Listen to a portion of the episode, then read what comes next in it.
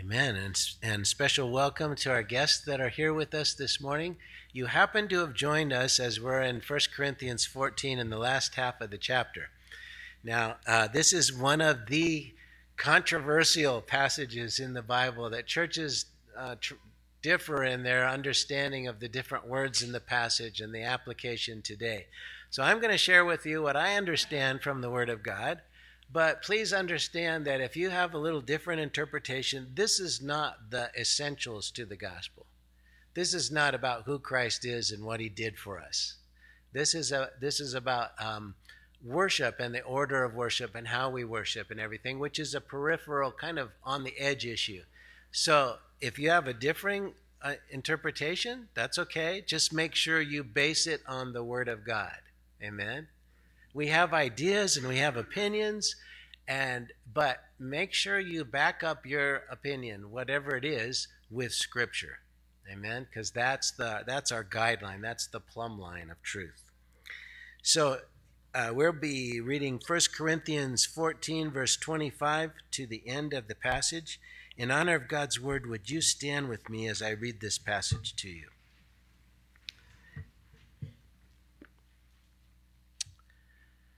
What then, brothers? When you come together, each one has a hymn, a lesson, a revelation, a tongue, or an interpretation. Let all things be done for building up. If any speak in a tongue, let there be only two or three at most. At mo- t- only two or at most three, and each in turn, and let someone interpret. But if there's no one to interpret, let each of them keep silent in church and speak to himself and to God. Let two or three prophets speak, and let the others weigh what is said. If a revelation is made to another sitting there, let the first be silent. For you can all prophesy one by one, so that all may learn and all be encouraged. And the spirits of the prophets are subject to prophets. For God is not a God of confusion but of peace, as in all the churches of the saints. The women should keep silent in the churches, for they're not permitted to speak, but should be in submission, as the law also says. If there's anything they desire to learn, let them ask their husbands at home, for it's shameful for a woman to speak in church. Or was it from you that the word of God came? Or are you the ones it had reached? If anyone are the only ones it has reached. If anyone thinks that he's a prophet or spiritual, he should acknowledge that the things I'm writing to you are a command of the Lord. If anyone does not recognize this, he is not recognized. So, my brothers, earnestly desire to prophesy, and do not forbid speaking in tongues, but all things should be done decently and in order. Amen. This is God's word. You can be seated. So, the guidelines for worship in this chapter give us the impression that the church of, in Corinth uh, was kind of chaotic. I can imagine one person is has the attention of the, the people sharing some saying a revelation. Someone else is, is leading a little group in song, another one's listening to a prophecy, and all of this is going on at the same time. And everyone wants to participate and demonstrate their gift. It, it's as if people were competing to be heard.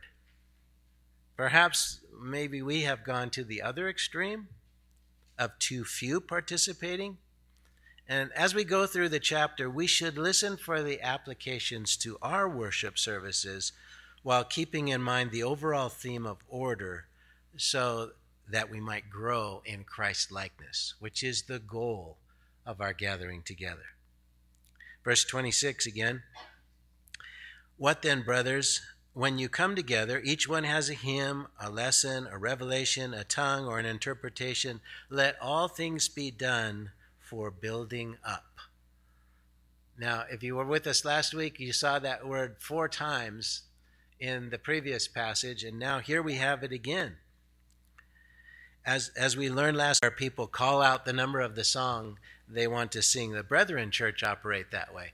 Uh, there'll be no pre planned worship singing part of the service, someone will just say, number 85, and they'll sing number 85. Number 124, and they'll sing number 124.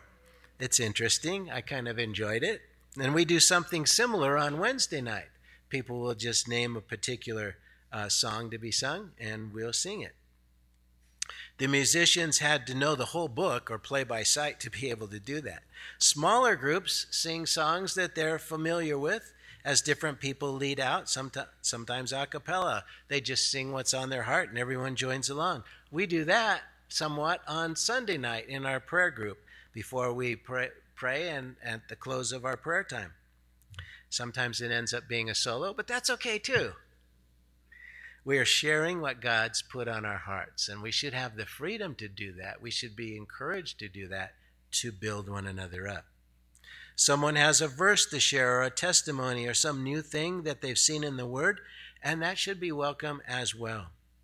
But as Paul has said in the previous verses, if there's an utterance in an unknown language, the person should be sure that there's someone to interpret.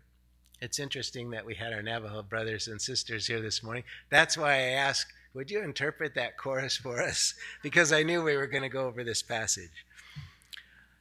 Our 10:30 Sunday morning service, the one we're in right now, it's it's more structured because we have so many guests and we're a larger gathering than the house churches of the New Testament.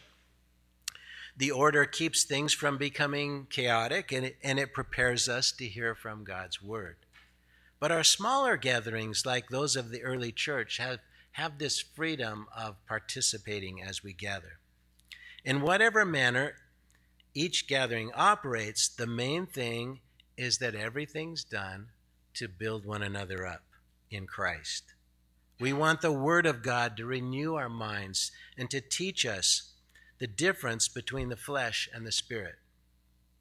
We need to hear where we are in error and receive the gift of conviction so we can allow the God to change our thinking and our behavior. We refer to that as the process of sanctification, which means to make us more like Jesus. Paul described this process of being built up um, to continue until, and this is from the book of Colossians, until we all attain the unity of the faith I'm sorry, Ephesians, until we all attain unity of the faith and of the knowledge of the Son of God, to mature manhood, to the measure of the stature of the fullness of Christ. Did you, did you hear that? That's pretty powerful. I'm going to say it again. Paul describes this process in Ephesians 4:13 of being built up to continue on. In other words, we continue meeting and sharing and having fellowship until we all attain to the unity of the faith and of the knowledge of the Son of God, to mature manhood, to the measure of the stature of the fullness of Christ. That's a tall order, amen? That's the end goal of us worshiping together the unity of the faith knowledge of the Son of God, Christ likeness. When we realize this is God's method, how can we ignore the importance of being involved in a local church body? I know a number of dear brothers and sisters that just don't attend anywhere. And this passage is telling us we need this to build one another up, to grow into maturity, to grow in Christ likeness. This is where we can share the different gifts that God's given us and encourage one another. Verse 27 and 28 If any speak in a tongue, let there be only two or at most three, and each in turn, and let someone interpret. But if there's no one to interpret, let each of them keep silent in church and speak to himself and to God. So here are Paul's strict guidelines to bring the Corinthian church back to, to some semblance of order. If there's someone who has the gift of interpretation, then two or three at most can share something in tongues one at a time. But if there's no interpreter, you can pray silently in your spirit, silently to God. This was a gift Paul was limiting because it was a gift that was meant to build up oneself, not the body. And we gather to build up the body. It's usually an expression of praise or gratitude, as we see here in this passage. Paul calls it a word of thanksgiving. Without limiting that function or two or three, we might spend the whole time just praising God, which is fine, but Paul wanted that building up as well, which comes from the preaching and the teaching and the sharing of revelation or the word of God. Without without that function it could it could go on the whole meeting. The little time we spend together during the week should be to help one another grow in the knowledge of God's word, which prepares us to face the week ahead of us. It's God's means of maturing us. Verse 29 Let two or three prophets speak, and let the others weigh what is said.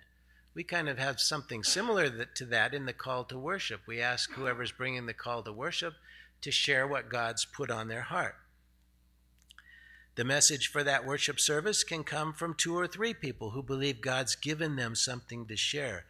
But we should know that, as I said in the, uh, the Bible study this morning, it isn't thus saith the Lord.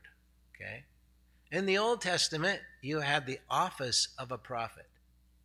And they could say, Thus saith the Lord. We write it down, we put it in our scriptures. But if they're wrong, the law says we stone them to death. Okay? We're not in that age anymore. Hallelujah. I'd be in big trouble. we are in the in the age of the uh, after the Messiah has come, the law and the prophets were till John, Luke 16, 16. Since that time, the kingdom of God is preached. So we've, we've, we're in a different age where there's the gift of prophecy, inspired word from God to speak something at the inspiration of the Holy Spirit that touches hearts and, and changes lives. But we aren't uh, giving a prophetic word that, that needs to be written down as scripture. Instead, um, as Paul says later, people have to weigh what is said to see how scriptural it is. And everyone can do that. It's not just the elder's job because you all have, if you're in Christ, you have the Holy Spirit and you can sense, wow, that was from God, or eh, something's wrong with that. You ever get that feeling? I hear what he said, but my just something doesn't jive, right? And that's when we should be like the Bereans who dig into the Word of God and see if what they're saying is true or not. Sometimes we get that uncomfortable feeling because it's just contradictory to what we have accepted.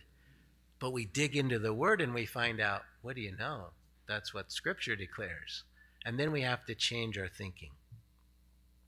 Verse 30 If a revelation is made to another sitting there, let the first be silent. In other words, take, take turns, which is respecting one another's gifts. Sometimes in small groups, when someone's sharing, a scripture comes to someone's mind and, and, and they, uh, they got something to share. Well, then the person should stop. Let them share what they have. It's going to add to what you're, you're sharing, and then you can go back. We have a rule in the men's group don't over, talk over the other guy until he's finished. And you can wait, as we'll see here in a minute, until that person's so hold on to that revelation. When they're done speaking, you can share yours as well. Um, of course, this is when someone has a revelation, not an opinion. There's a big difference, amen, between I have an opinion about what you said or I have a revelation. Um, now, if we again, if we did it in our worship service here, we it would it would tend to get pretty chaotic. But it should be the style of our smaller group gatherings. It's the way we operate in the Bible studies, and we try to let the person who's speaking finish and, and then the other share what God is showing them so we don't over talk over one another. But if something wants some, somebody wants to add something, we should welcome it verse 31 to 33a. For you can all prophesy one by one, so that all may learn and all be encouraged. And the spirit of the prophets are subject to the prophets, for God is not the God of confusion, but of peace. So the freedom for all to participate by sharing something from the Lord, it's very different from our, our worship services today. And was it that the Spirit was so active during that first century, or was it that the gatherings were smaller? And so that opportunity was, was more obvious. Paul didn't see it as a problem if it was orderly. Worship wasn't a spectator event. Those who wish to speak could wait their turns because the spirit of the prophet is subject to their soul, your mind, will, and emotions. God can be prompting you to do something, but your mind that God's given you, your will and your emotions can say, I'm going to wait until he's finished speaking. I'm going to hang on to this thing that God said, and then I can express it. The Holy Spirit isn't like some ecstatic outside power that just overwhelms you and you can't help it, you just blurt it out. The spirit of the prophets are subject to the prophets. The Holy Spirit prompts us, and we use our mind and our will to know when it's proper to share what God's leading us to say. Our will and desire to honor one another tells our spirit to wait for the proper time so that it will be the most, most beneficial and peaceful. 33b to 35. As in all the churches of the saints, the women should keep silent in the churches, for they're not permitted to speak, but should be in submission, as the law also says. If there's anything they desire to learn, let them ask their husbands at home, for it's shameful for a woman to speak in church. Now, this is controversial in our secular culture of today, and even in the Greek world of that day. Why does Paul cite the law when they've been freed from the law? The law, the, the well, sometimes in Scripture, when in the New Testament, when they say the law, they're referring to the entire Old Testament.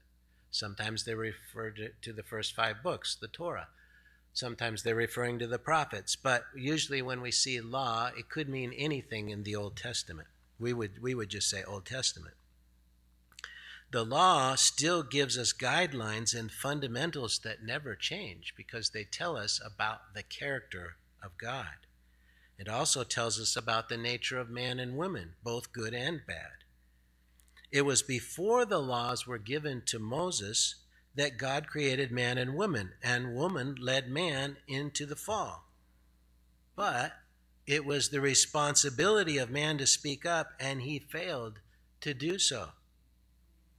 You can see this as Paul's reasoning in chapter 11 that we've already gone over. God meant for man to lead by serving while also being interdependent with his wife. One speculation about what's behind this issue that Paul's talking about is that men and women sat on, on separate sides of the congregation. Um, the Brethren Church still do that. Um, some of the churches I've visited in India still do that. You'll have women on one side, men on the other side. And, and I think it's for the reason to avoid distraction, honestly. Um, so, and, and besides that, men would be the ones who studied the scripture while the women stayed at home, took care of the children and the house and everything, so they didn't get to study like the men did. So imagine someone's sharing something from God's word and uh, Joni on this side of the congregation yells over to her husband, uh, Tim, over on this side of the congregation, What does he mean by prophecy? You know, and that goes on back and forth during the church service. That could get really uh, distracting and keep you from hearing what's being said. You're going to listen, wonder, wonder what Tim's going to say about that, right? And you missed all that's being said. Um, Others interpret this to declare that women should never address the congregation, but a few verses earlier, Paul just said, All may prophesy. That includes women.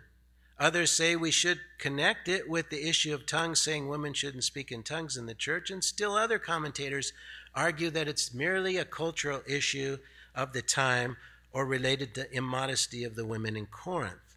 Now, I, I think they're honestly trying to find out, trying to understand what does this passage say and how do we apply it. Uh, now, personally, I believe the wording points to the asking of questions across the room during the worship time. It's easy to read this chapter with the foregone conclusion, paying no attention to the details of what's written and Paul's reasoning.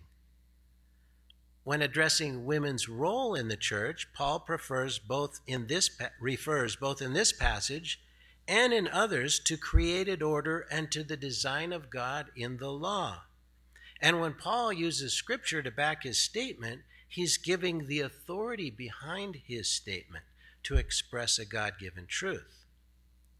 So I believe that in saying women should be silent in the church, Paul is also referring to teaching or preaching to an entire congregation, which are the more authoritative gifts. In another passage, Paul asks that the older women teach the younger women. He instructs that men be appointed as elders.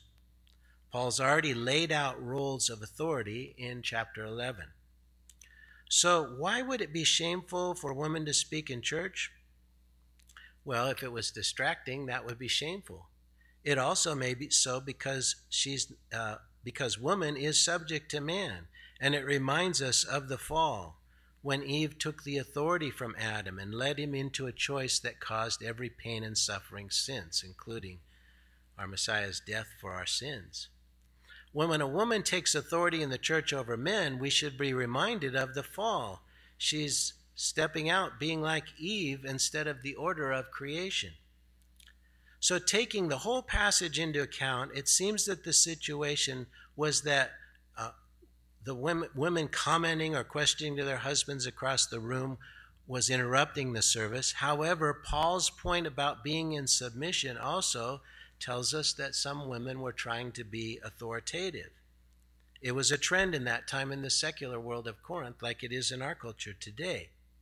This does not mean that women are less valuable than men. It does mean that God has given us different roles. He's created us differently. In our present culture, women are increasingly taking the lead, and Paul's telling us that won't end well. Look at all the women running for higher offices. Have you noticed the increase in that over our lifetime? Paul's telling us that's not going to end well. It's not that women cannot do a better job, because in many cases they can. And all the women said, That's not Paul's reasoning. It's that it's not God's design. He designed us with complementary roles in mind, and we need one another to be complete. Of course, when there's not a godly man to take the lead, a woman must fill in the gap until one comes along who's capable and willing. Deborah in the Old Testament is a good example of that. Women can have all kinds of roles in the church, including to speak an inspired word, which is here prophecy, to lead music, to share testimonies, to pray, to teach the children and women's groups. But the role of elder in Scripture is assigned to a man. Men must step up and learn God's word and submit themselves to God and learn to be led by the Holy Spirit. Amen, brothers.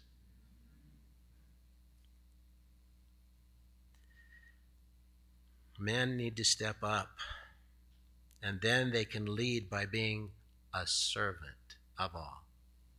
Because that's biblical leadership, is to be a servant.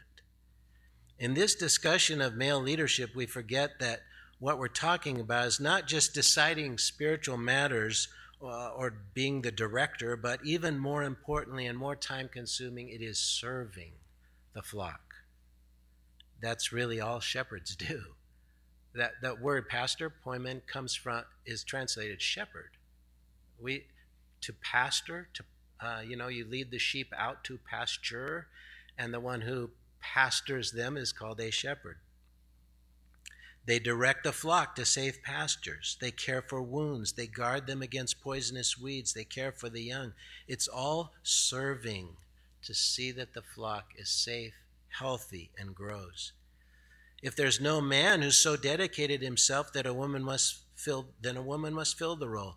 What, when that is the case, it's a shame to the man of that community and their lack of dedication to God and His Word. So rise up, men of God, and be who God's called you to be in your home, in your community, in your church, by knowing God's Word and serving in love. So, it's a shame for a woman to refuse to submit to godly leadership and order, but it is a shame for men to not submit to God and be the servant leader God has called them to be. It got real quiet in here. It sounds like they had the same issues in Corinth that the church is dealing with today. Outspoken woman who insisted that it was old fashioned for leadership to be a male role. Well, Paul said in 33b that all churches agreed with this practice, not only Corinth. That Corinth was the only one that wanted to change that. They were acting as if they were to be the authorities when it was Paul who brought them the word. I mean, the, the church in Corinth was saying, Hey, we know a better way. Paul's saying, Wait a second, I'm the apostle who brought you the word and the direction from the Holy Spirit who founded this church. He's the apostle appointed by God to share the direction of the Holy Spirit. Now, I realize most churches have abandoned this concept, along with many other spiritual instructions. We are a Bible believing church. Did you know in the most recent survey, only 20% of Americans believe the Bible is the inspired Word of God? That is, is very sad but we are among those 20%. We look at what does the word say, and that's what we need to do. One, one pastor asked me what I had against women pastors. I said, the word of God. And he, he didn't have a response. And those who argue this biblical truth imply that we are denigrating women. Not in the least. We just recognize that male and female have different but equally important roles according to the design of God. When we looked at 1 Corinthians 12, Paul's whole point was every gift is equally important. Everyone is needed equally. I heard one godly woman say, My husband is the head, but I'm the neck that turns the head. okay. As long as it's in united agreement which way the head should turn, that's fine. We men need the woman's input because it's a whole different perspective from the way we look at things. But then we need to pray, considering what they said, and do as we believe the Lord is leading us in regarding decisions that have eternal consequences. And I say that because there's no need to argue or be authoritative over uh, the, the temporal issues. Uh, don't die on that little hill, right? Don't hurt your marriage over some whether you're going to have hamburger or spaghetti tonight, you know. In the previous chapter, we saw that love does not insist on its own way. That's a good rule for husband and wives to live by. As long as the woman is the helpmeet, as she was designed to be, and the man leads in love and service as the Holy Spirit directs him. I realize this is rare, but it's God's plan for a happy and healthy marriage. And it should be the normal Christian marriage. Verse 36 and 7 Or was it from you that the word of God came? Or are you the only ones it's reached? If anyone thinks he's a prophet or spiritual, he should acknowledge that the things I'm writing to you are the command of the Lord. These verses ask questions that few churches today are willing to answer. He has said that God's design is for the wife to be in submission to her husband. And then he asks regarding all these guidelines that he's brought up if those who disagree are the apostle from whom the word of God came. Opinions must have been just as strong then as they are now that question and the following declaration should clearly put an end to this current argument that Paul's instruction regarding woman was merely cultural, and also that of the whole congregation praying in tongues at the same time. Verse 38 If anyone does not recognize this, he is not recognized. Boom. Paul could not be uh, more firm in his declaration here. It's as strong as he could state it. He's saying that those who do not accept what he has outlined in this chapter should not be listened to. As a young Christian, I thought the early church was so full of the Holy Spirit they didn't have personal conflicts. Verse 39 and 40 So, my brothers, earnestly desire to prophesy, and do not forbid speaking in tongues, but all things should be done decently and in order. So, the closing verses remind us of the two main points. Now, I've emphasized a woman's role in worship because it's such an, an issue in the church today. But Paul's emphasis here is that we earnestly desire prophecy as it builds up the body again, that is to, to not just speak or even to study and speak, but to pray and speak. To hear from God His answer before you, your mouth opens. The way that uh, Jesus put it was, I don't say anything unless I hear from the Father. Oh, if we could be like that. What a church we would be, how powerful we, would be if we could follow Jesus' example in that, that everything we said was from the Lord.